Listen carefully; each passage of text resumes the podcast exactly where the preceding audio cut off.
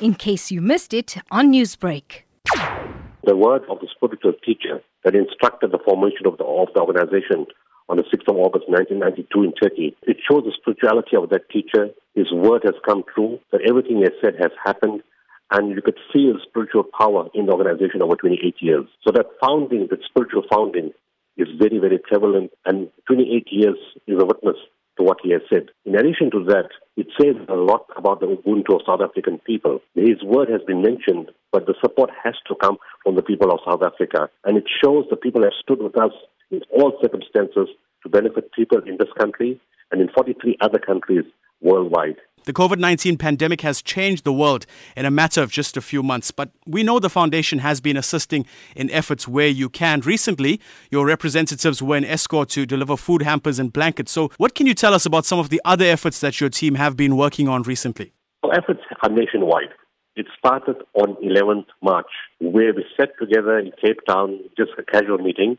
That same day, my team member in his capacity as the Deputy Director of Disaster Management, Department of Health, Ahmed Bham, who was also the head of search and rescue for for the US, led a team to go and repatriate South Africans from Wuhan. So on that same day, from the government perspective and from the US perspective, we were involved in both directions. And subsequently, after the President's first speech on the 15th of March, we declared a national state of disaster. The day, day after, we started testing, and in summary, We've got testing sites throughout the country. We've got mobile testing teams.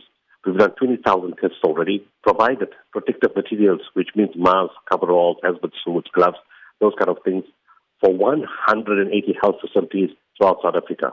Finally, what is your reaction and your message to the people of Lebanon after Tuesday's devastating explosion in the capital, Beirut? These accidents unfortunately do happen. We've seen similar explosions in the Republic of Congo in 2012 when an ammunition store exploded in a civilian area inside uh, the Republic of Congo in Brazzaville, and the damage was horrendous, the loss of life was horrendous.